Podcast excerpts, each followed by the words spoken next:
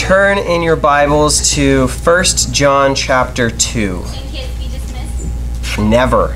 Yeah, kids can be dismissed. So I don't Thank you. My Sunday school teachers. Is there anybody willing to lead the you got one. Elementary school? Thank you, Jack. Okay. And their teachers. Children and their teachers may be dismissed. Perfect. Um, First John chapter two, we'll be starting in verse seven, and I will read through verse fourteen. I would suggest you follow along in your own Bibles. He's sad because he can't read. That's what that was. And he won't learn. I don't know.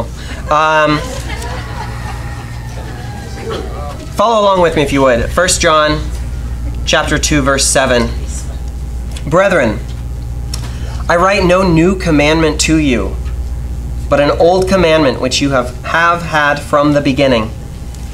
The old commandment is the word which you heard from the beginning. Again, a new commandment I write to you, which this is, which thing is true in him and in you, because the darkness is passing away, and the true light is already shining. He who says he is in the light and hates his brother is in darkness until now. He who loves his brother abides in the light, and there is no cause for stumbling in him. But he who hates his brother is in darkness and walks in darkness and does not know where he is going, because the darkness has blinded his eyes. I write to you, little children, because your sins are forgiven you, sorry, for his name's sake. I write to you, fathers, because you have known him who is from the beginning. I write to you, young men, because you have overcome the wicked one. I write to you, little children, because you have known the Father. I have written to you, fathers, because you have known him who is from the beginning. I have written to you, young men, because you are strong, and the word of God abides in you, and you have overcome the wicked one. Jesus, we thank you that your word is true. We pray that in, in seeking truth and in, in, in trying to walk in the light as you are in the light, Um, that you would minister these truths to us in a way that we can't do by just thinking about them and reading them, uh, however hard we try. These are spiritual truths that are spiritually discerned. So Holy Spirit, come and open the eyes of our hearts, Lord. Um, I, I pray that, um, that we would worship as we seek you in your word, that um, the, the, the truths of of encouragement to give us confidence in our salvation would lead us to worship, that, that words of correction that we use for examining ourselves would lead us to worship, uh, and that our, our understanding of these things, whether we are little children or, or young men or fathers or anywhere in between, that you would, uh, you would give us your victory, Lord Jesus. Bless our understanding of these things. Be exalted in our presence, Lord. Amen. Amen. Amen. Um, we have seen, and we will continue to see in First John, uh, that the Apostle John is deeply concerned about relationships. Uh, he writes about fellowship more than almost anything else. He sees the church as his little children. There's a relationship right there, father to son. And he cares about the kind of fellowship his children have with each other and with their heavenly Father and with the world. The relationship with the world is something we'll start to talk about next week. Um, the internal relationships between believer and believer, brother and sister, Christian and Christian. Uh, he starts to talk about that some here with the language of brotherhood. And the relationship of these little children and God was discussed in chapter one. God is light, so walk in the light. Um, and last week, as we began chapter two, you know, he showed that beautiful relationship of the sinner with his Savior. It says, if anyone sins, we have an advocate before the Father, Jesus Christ the righteous. He is our advocate, he is our propitiation, and he invites us to walk with him. John cares about fellowship. And, and we've sort of tracked the sequence here in John's argument. At the beginning of the book, he said that he was a witness of the living Word, God the Son. And he said that we are witnesses of, um, he said, because we are witnesses of the light, therefore we have fellowship with him. And, and then he said, because we have fellowship with him, therefore we should behave in a certain way. We should walk in the light as he is in the light. And then now starting in verse seven of chapter two, he's, he's building on some of these therefores. And he says, because we walk in the light, well, therefore, we should love the brethren. So, so that's where we're headed. Uh, it should be no surprise to any of you that John wants to talk about fellowship, relationship, these kinds of things, because John's great, big, one message is love one another. That's what John wants to talk about. And this is the commandment that he describes in this passage as both new and old. It's love one another. Look at verses seven and eight again, because these can be a bit confusing. They're even hard to read out loud. Like, he doesn't arrange the words like I would arrange words. Um, so forgive me if I don't read it with the right emphasis on the right syllables and things. Um, but verse seven, seven and eight, it says, "Brethren, I write no new commandment to you, but an old commandment which you have had from the beginning. The old commandment is the word which you heard from the beginning. Again, a new commandment I write to you, which thing is true in him and in you, because the darkness is passing away and the true light is already shining." Thank you for being clear, John. Um, this is weird, right? It's kind of weird. He says, I'm not writing a new commandment to you. It's something that you've known all along. But it's a new commandment because it is the truth which is casting away dar- darkness, constantly revealing, uncovering more and more light. It's old, it's new. The Amplified Bible, which is a translation that tries to unpack some of the meanings uh, of the Greek in a helpful way and succeeds some of the time, it gives these verses their proper meaning here. It says, "Beloved, I'm not writing a new commandment to you, but an old commandment which you have had from the beginning. The old commandment is the message which you have heard before from us. On the other hand, I am writing a new commandment to you, which is true and realized in Christ and in you, because the darkness of moral blindness is clearing away and the true light, the revelation of God in Christ, is already shining." So it's the same commandment that he's he's going to say, not a new one. Uh, it, it's not a new one. It, it, it's an old one. He, he's going to say the same old gospel truth. Give me that old-time religion. Okay? And he's saying, it is this old path. It is this ancient, eternal truth that is new every morning. The new, uh, the, the new truth of God's love. It's not new because it just got invented. It's new because it just got applied. Okay? Um, the New Living Translation carries the same idea of this new and old. And I'll read this passage again in a, in a different version. Uh, it reads, "Dear friends, I am not writing a new commandment for you. Rather, it is an old one you have had from the very beginning. This old commandment, to love one another, is the same message you heard before. Yet it is also new. Jesus lived the truth of this commandment, and you also are living it. For the darkness is disappearing, and the true light is already shining." When John talks about the new commandment and the old commandment, he's talking about the same commandment. And Jesus said in John thirteen thirty-five, and John wrote it down when he said it, and John said, or Jesus speaks, he says, "A new commandment I give to you, that you love one another." This theme of loving one another is the theme that John is unpacking, and he does so here by saying it is old, it is tried and true. It's not something I'm inventing. It's not something that needs to be discovered. It is eternal, and it's the same truth that the apostles have been saying the whole time. It's not a new method. It's not a fad. It's not it, it's not something that John uh, recently published, and he's trying to get his, it out there as a bestseller. You know, it's the same message that has been that has defined Christianity since the upper room. It is the old path. It is also a new and living way. Amen. Eternal truths are the newest things in the world. It is the eternal mercy of God, his unchanging mercies, that are new every morning, according to Lamentations three. Now, Jesus said something interesting in Matthew chapter thirteen. Matthew thirteen, verse fifty-two. He said, "Therefore every scribe instructed concerning the kingdom of heaven is like a householder who brings out of his treasure things new and old." Says anyone talking about the kingdom of God, they're bringing old stuff and new stuff. They're saying, "Remember when?" And then they're opening something up and saying, "Look what's look what's new. Look how this is for today."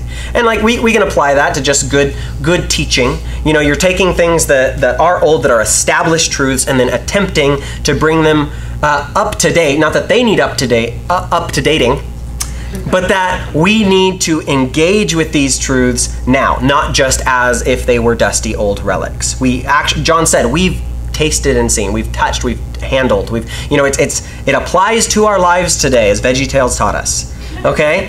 It's, it's old and it's new. Um, sometimes the things we, we sing, even if they're favorite songs, they can lose the meaning to us because we just think of the melody and it's just that song.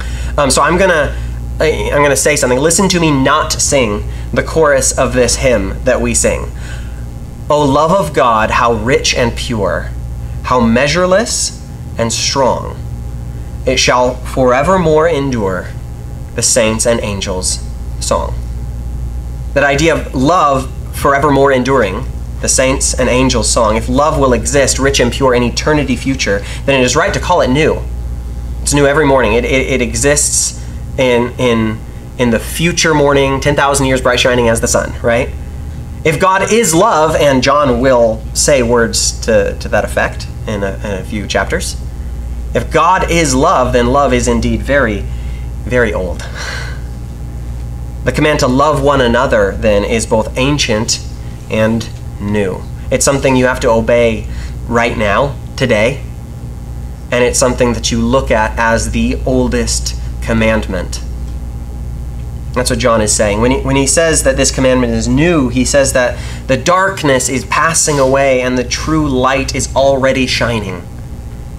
You know, we've already spent time in this book, in this letter, and in our study in John, Uh, we've seen him talk about light. Jesus is the light of the world. In him was life, and that life was the light of men, from the Gospel of John chapter one. Um, Isaiah chapter nine, verse two, prophesied of Galilee that the people who walked in darkness have seen a great light. Jesus is the light of the world. We're familiar with this kind of metaphor, this kind of language.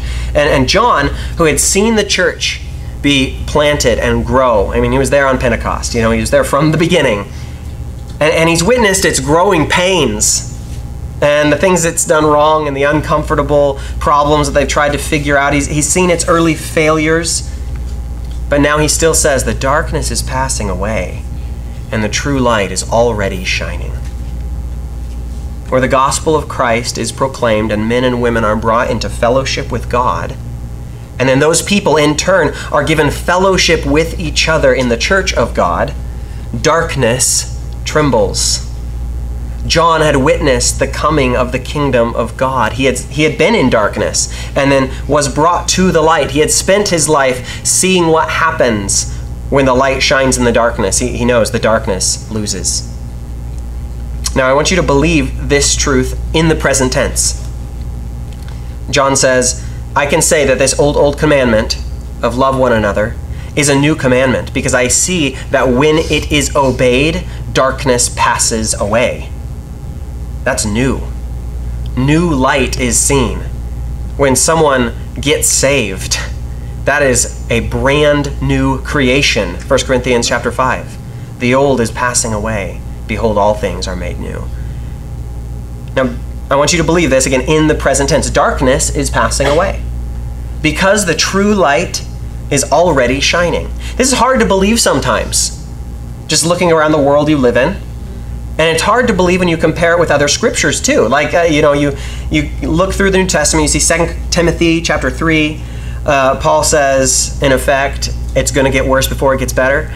You know, he says, um, but know this, that in the last days perilous times will come, for men will be lovers of themselves, lovers of money, boasters, proud, blasphemers, disobedient to parents, unthankful, unholy. And you're like, oh yeah, that darkness is sure passing away, Paul. And he keeps going, unloving, unforgiving, slanders, without self-control, brutal, despisers of good, traitors, headstrong, haughty. And he's got his thesaurus out there, you know, he's just going. Lovers of pleasure rather than lovers of God, having a form of godliness but denying its power. To me, that sounds like the darkness isn't passing away. Sounds like it's getting darker. First Timothy four, verse one, he says, now the Spirit expressly says that in later times some will depart from the faith by devoting themselves to deceitful spirits and teachings of demons. Yikes. Seems that the bulk of the prophecies of the New Testament are essentially warnings about bad times that are coming. And John actually, in a few verses down, he says, this is the last hour, and by the way, the Antichrist is here, so just come back in two weeks for that. Okay? So, um, you know, th this, this is prevalent in the New Testament. Um, but John says here, the darkness is passing away. The light is shining. Both of these things can be true at once. We learn a lot about darkness in the book of Revelation, and there's this story in John's vision that shows how these two things can be true at once. In Revelation twenty, you read of Satan being bound for a thousand years. Uh, there's a thousand years of Christ reigning with his saints that's described uh, in, in Revelation twenty. And then after that, Satan is let loose for a brief time where he leads a short-lived rebellion against Christ. And it says, and fire came down from heaven, from God out of heaven, and devoured them. Now in that passage, without getting too far into the weeds here, who's winning? uh, it's Jesus. Okay? Who's fighting? Satan. When you read about darkness coming, the deception, the perilous times, Paul's laundry list of sins that are just going to get worse and worse, you're reading about a battle. You're reading about the fight. And we're told that we're sent right into the thick of it. But when John says the darkness is passing away, he's taking the broad perspective, the long-term view of this battle, the more holistic view. Did Jesus defeat Satan on the cross, or didn't he? He did. Is Jesus the light of the world, or isn't he? He is. Like we sing in the song, Is He Worthy? You know, does our God intend to dwell again with us? He does. The new creation is already being created. And the world that we live in now is under the sway of the wicked one. That's no surprise. But do not lose sight of this reality. We are in an age of grace. God has set this time aside in all of human history for the gospel to go forth and save souls. As Paul writes in Ephesians six fourteen, he says, therefore he says, awake you who sleep, arise from the dead, and Christ will give you light. The darkness is passing away because right now, as we exist in the church age, the gospel is still being preached. Souls are still being saved. And then in Ephesians six fifteen, the next verse in, in Ephesians six, you see Paul draw the same conclusions that John does, that Christ's victory over darkness ought to lead us further into his light, practically and morally. In Ephesians six, verse fifteen and sixteen says, see then that you walk circumspectly, not as fools but as wise, redeeming the time because the days are evil. And you see how John says the same thing in, in verse nine of our text. It says, he who says he is in the light and hates his brother is in darkness until now. He who loves his brother abides in the light, and there is no cause for stumbling in him. But he who hates his brother is in darkness and walks in darkness and does not know where he is going because the darkness has blinded his eyes. Where Paul says, walk circumspectly, John sees, John sees this as walking in love towards your brother and walking in the light. What Paul calls redeeming the time, John simply calls loving your brother. Same truths here. Now, light and darkness, again, we're familiar with these terms. They represent good and evil and a lot of other things. But one thing that light is usually symbolic of is truth. Knowing the truth. Your word is truth. Your word is a lamp unto my feet and a light unto my path. Light reveals what is so that you know what to do. John here makes sure that when you, when you talk about light, you understand that without love, it's nothing. Walking in light and walking in truth have to be the same thing. Um, since God is love and Jesus is the truth, walking in love and walking in truth have to be the same thing. Francis Schaeffer, uh, he famously said that biblical orthodoxy without compassion is surely the ugliest thing in the world. Yes. He's talking about a loveless walk that makes claims to light. John says, as he has said before, if you think you're in the light, but your deeds are dark, you're lying. You've convinced yourself of your lie, but that doesn't make it true. You're a liar. Remember, the light is fellowship with God here. He's talking about relationship with Jesus. God is light, John has told us. So now he's saying, if you say that you know God, who is light, God, who is love, he'll write that later. God is love. Well, then, if, if you say you know God, walk with God. Love God. But if you say that you're walking with God, and you say that you love God, and, and you hate your brother, you're lying about that first part, where you say that you know God. Yeah, you're just pretending. Those words don't mean anything. You're in darkness. You've been in darkness until now. And he gives details. He says, the one who hates his brother does not know where he's going because the darkness has blinded his eyes. He even says, they've been in the dark until now, indicating, or maybe just hinting, it's like, those guys aren't even saved, man. Those aren't backsliders. Those people haven't seen the light, because the light has a, a transformative effect on your heart that fills you with love for other Christians that you can't make up. You can't invent it on your own. You don't just pretend until it, it's true. God gives you love for people. He, the Romans five says, the Holy Spirit of God pours out the love of God into our hearts. We are passive recipients, and we wake up completely surprised and blown out of the water, and they're like, how in the world do I love that guy? The Spirit of God working miracles in your heart. And he's saying the one who says he loves God but hates everybody else, He's just, he, he's pretending, he's lying, he doesn't know God. Because knowing God has this transformative effect in your life where you actually care about people that aren't worth caring about according to your standards before. Now, this passage could be read in two ways. It could be read descriptively, or it could be read prescriptively. In other words, you could use this passage as just a description of what a Christian looks like, what a false Christian looks like, Uh, what it looks like for a believer who is in relationship with God, and then what it looks like to be far from God, blinded, confused, ignorant, and arrogant. It's all in whether or not they display love for other Christians. It's like a, a litmus test. They will know you are my disciples by your love for one another. That's what Jesus says, and we believe it. We know this. But going through the Gospel of John, which we've done recently, right? Uh, we've seen that John, as an author, likes poetry, okay? He likes texture, he likes layers, he likes double meanings and things like that. So it, it is possible also to see that the blindness might not just describe someone who hates his brother, but that blindness is the result of the hating. And we touched on this last week, obeying commandments. It's what you do when you're in the light, but also obedience is a means of grace that will reveal to you more light. Works both ways. There's a real chicken and egg situation here. Okay? You're faithful in a little and then given much, entrusted or invited to one act of obedience with Christ, and then you're given more light, more awareness of grace. Then he calls you deeper. Well, this section could be the opposite of that. Yes, the Christian who hates his brother uh, and who is in the Lord, that person is in darkness, perhaps not even regenerate. They're not walking in the light. There are sins that need to be confessed and forsaken, and of course we see that, you know, he's just to forgive us our sins, but it's not just a method of judging someone next to you, obviously. They don't love me enough.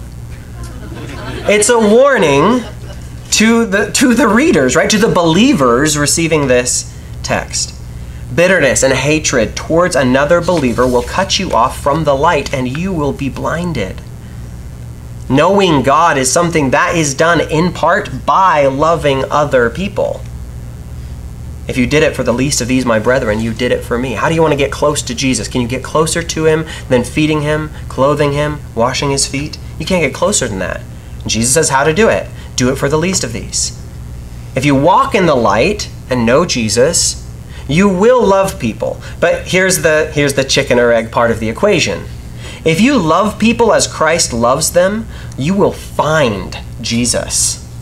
You will find Christ illuminated before you in ways that you cannot learn through, you know, the, the textbook. Again, a major focus for John in writing this book is fellowship. Fellowship with God first, and then fellowship with each other. The two great commandments, of course, love God, love people. They find a sort of commentary for us in, in the book of John.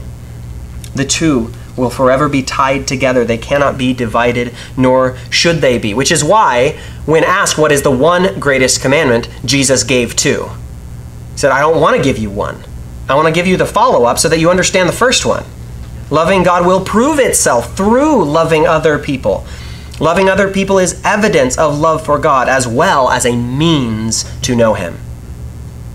This kind of Christ-based fellowship with people is definitely where John is coming from, addressing the church as little children. In his in this letter and in Second John uh, two, he calls the he calls his friends, his church, little children. Um, Jesus spoke to the disciples like this, and John heard, and he knew the effect it had on him to have a spiritual father adopt him in. And, and he expl- Jesus explained to his disciples, he says, I'm going to your Father and my Father.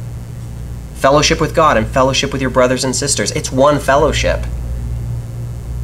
And next, John is going to write to these children in what appears to be a sort of creed, um, a doctrinal statement that he wants them to remember. You'll notice in your Bibles that verses twelve through fourteen are funny looking. Um, they're indented weird. There's more white space on the page than normal. Um, it's a different format, right? This is set up to be sort of a poem.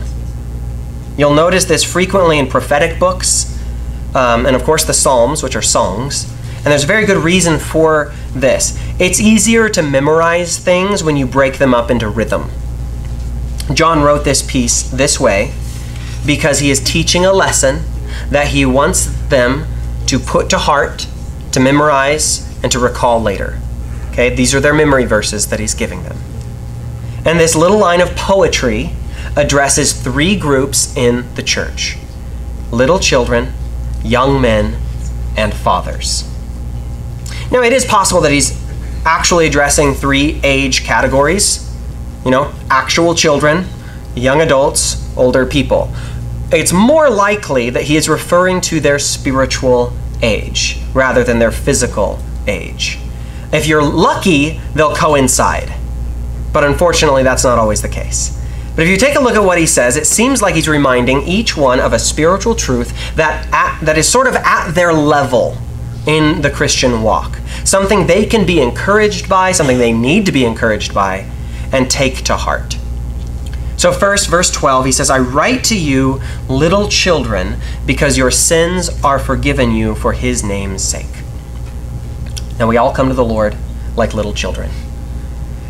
Even if you got saved at a much later stage in life, you still come to him like a child. In fact, that's the only way to come to him, is like a child. And when you come to him, you become his child. A new believer is a, what we call a baby Christian, desiring what Peter called the pure milk of the word. And here's the milk that John is reminding them of. This is the entry-level doctrine that makes a Christian healthy and strong right there at their new birth. Jesus forgives sins, and he's forgiven yours. That's the milk. That is the milk. That makes new believers strong. That's the message John wants to give to the little children. And you see how all the talk about walking in the light and having an advocate and sinning and being a sinner and loving your brother, all of that can and should be seen in light of this simple statement. Your sins are forgiven you for his name's sake. So be reminded of the milk. And then he writes to the fathers. He says next, fathers, verse thirteen, uh, second half there. Or first half, sorry. I write to you, fathers, because you have known him who is from the beginning. Now, just because you came to the Lord like a little child, and just because you will always remain a child of God as, you know, your identity, this doesn't mean that you have permission to stay childish. The writer of Hebrews rebukes his readers for taking milk when they should be eating steak by now. He says, you're going to be a baby forever at this rate. You're not going to be able to do any heavy lifting. But the, the church has spiritual fathers, Christians who have seen a thing or two. John isn't just writing to new believers. They're seasoned saints reading this. The patriarchs of the church, the people with the stories and the scars. And John says, I'm writing to you guys, the people that have been around. I'm writing to you because you have known him who is from the beginning. You have known, or, or you might read that you have been knowing him since, since the beginning. They've walked with God. Because they've walked with God for a long time and known that the God they walk with is eternal from the beginning, they receive John's letter in the spirit of a gentle reminder. Chapter two, verse one is still for them. Remember, chapter two, one, it says, hey, I'm writing this so that you don't sin. No, the fathers of the church hadn't stopped struggling against sin. Uh, they receive John's letter with, with everyone else, and, and you know, um, the, the other verse, if you hate your brother, you're in the dark, that might be for them too. But he's writing these things not because they don't know what he's talking about, Oh, really? We have to get along? We have to love each other? That's news to me. Why didn't you say so earlier? No. He, he's saying, I'm writing this so that because you do know this, and they do know who he's talking about because they've known him for a long, long time. And John, in addressing the, the older crowd in the church that have been Christians for decades, just like him, you know, what he does, he doesn't rebuke them specifically or anything like this. That was for the whole group. Everybody, stop sinning. We good? Okay. But for the, for those that have a long testimony, he just has to remind them, guys, you, you remember Jesus. Amen. You've known Jesus. He, he'll draw you back. There's this famous interview uh, between uh, Lee Strobel and Charles Templeton, where Lee Strobel was sit, uh, able to sit down with, with Charles Templeton. Charles Templeton was one of Billy Graham's close associates in Billy Graham's early days. They did revivals together. They preached together for uh, a few years, and then Charles Templeton abandoned the faith, rather famously. He wrote a book about it called Farewell to God, in case you wanted any subtlety, you won't get it there. But when the interviewer, when, uh, when Lee Strobel asked Templeton about Jesus, he choked up. And his final words on that subject, after saying a lot of things about Jesus, but his final word was simply, I miss him. I just, I miss him. And I don't think John was addressing agnostics in his church, like Charles Templeton. But he also knew the risk, if not for backsliding, then at least for bench sitting. You know, maybe not apostasy, but certainly apathy. It's like you've been with him a long time, you know better, you used to, you used to do ministry a whole lot, but then now things look different. And so he addresses the fathers who maybe had just become forgetful, maybe lazy, or maybe they had just lost their first love. And so John says, I'm writing to you guys, the guys that have been around the block, the guys that have a testimony of ministry. I'm, I just, I just need to remind you, remember who you've known, which is exactly what Jesus tells the church in Ephesus, John's church in Revelation. Don't leave your first love. Remember, you've known him, the one who's from the beginning. Now, next line, still in verse thirteen. He says, I write to you, young men, because you have overcome the wicked one. Just like there are new believers, just like there are fathers, grandfathers in the church, so there are also young men. The young men are historically the ones that get sent off to war. It's not children, and it's not the fathers. And this, this is the kind of language that John uses. They are overcomers. They are the ones on the front lines of the spiritual battle doing war with Satan. Not that the children and the fathers aren't, of course, but John says to this group of people, you have overcome the wicked one.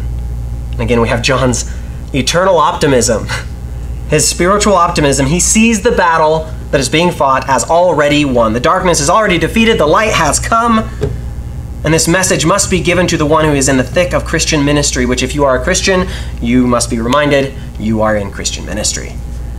The message you need to be reminded of, just like we saw earlier in this passage, is that Jesus wins. The darkness is gone.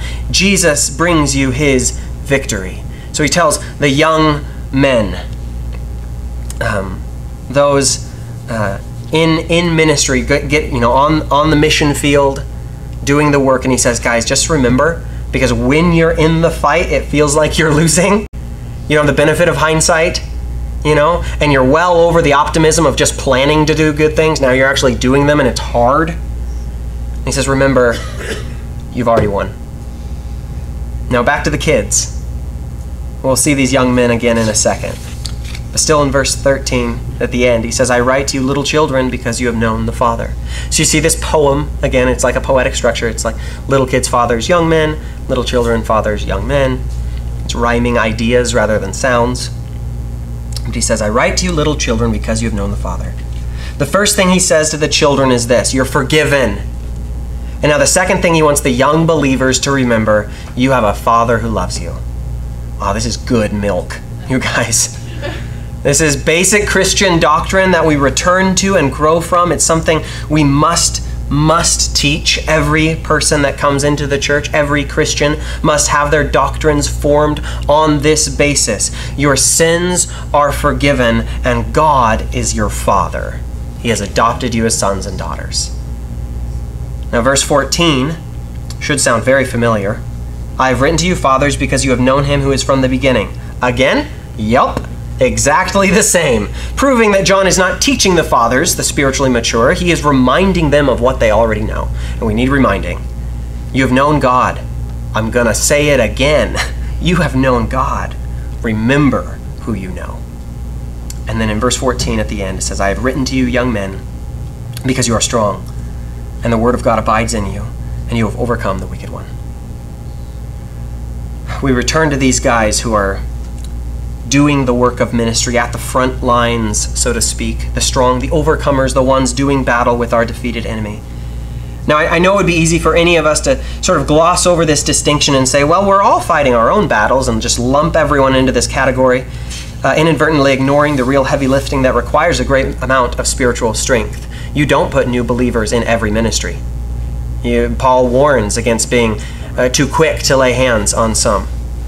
And we have models in, in the priesthood and the Levites that there is a time to move from a certain type of ministry on to another kind of grandfather-style ministry. It's still ministry, yes, it's still a fight, but it is different. It's okay to draw those, those lines. And, you know, we could say, well, we're all God's children, and then we'll just have an entire church of babies. And that's not what we want to do. Listen, some of you are new believers. That's great. Churches need new believers. For you, look to John for these simple things. Jesus has forgiven you. Don't you dare forget it. God is your loving Father. Hold on to that. Learn those things and then relearn them. Don't despise the day of small things. These aren't small truths that you need to be in a real big hurry to get over and, you know, learn about, you know, something more important, you know, big big Latin words and things like that. Like, don't don't be in a rush to move past those things. Uh, the, these are foundational truths. Make sure your foundation is strong. And some of you are fathers and mothers in the church. But we see all throughout Scripture that there is a tendency in every believer, every generation of the people of God, there's a tendency to forgetfulness. Um, there's a tendency towards laziness and apathy that comes after victory. And your testimony of all the good things God has done before is still just prelude. It's still just getting you started for something. Um, in Ephesians, John's church, you know, that's his favorite favorite church, the Ephesians, uh, they forgot their first love, even after so much success.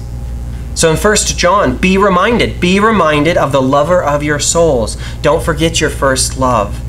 Remember the one who has saved you and is still calling you to himself. Now, if you do not find yourself in one of those categories, baby Christian, seasoned saint that's almost forgot, okay, then you are an overcomer. You're in the middle, that middle group.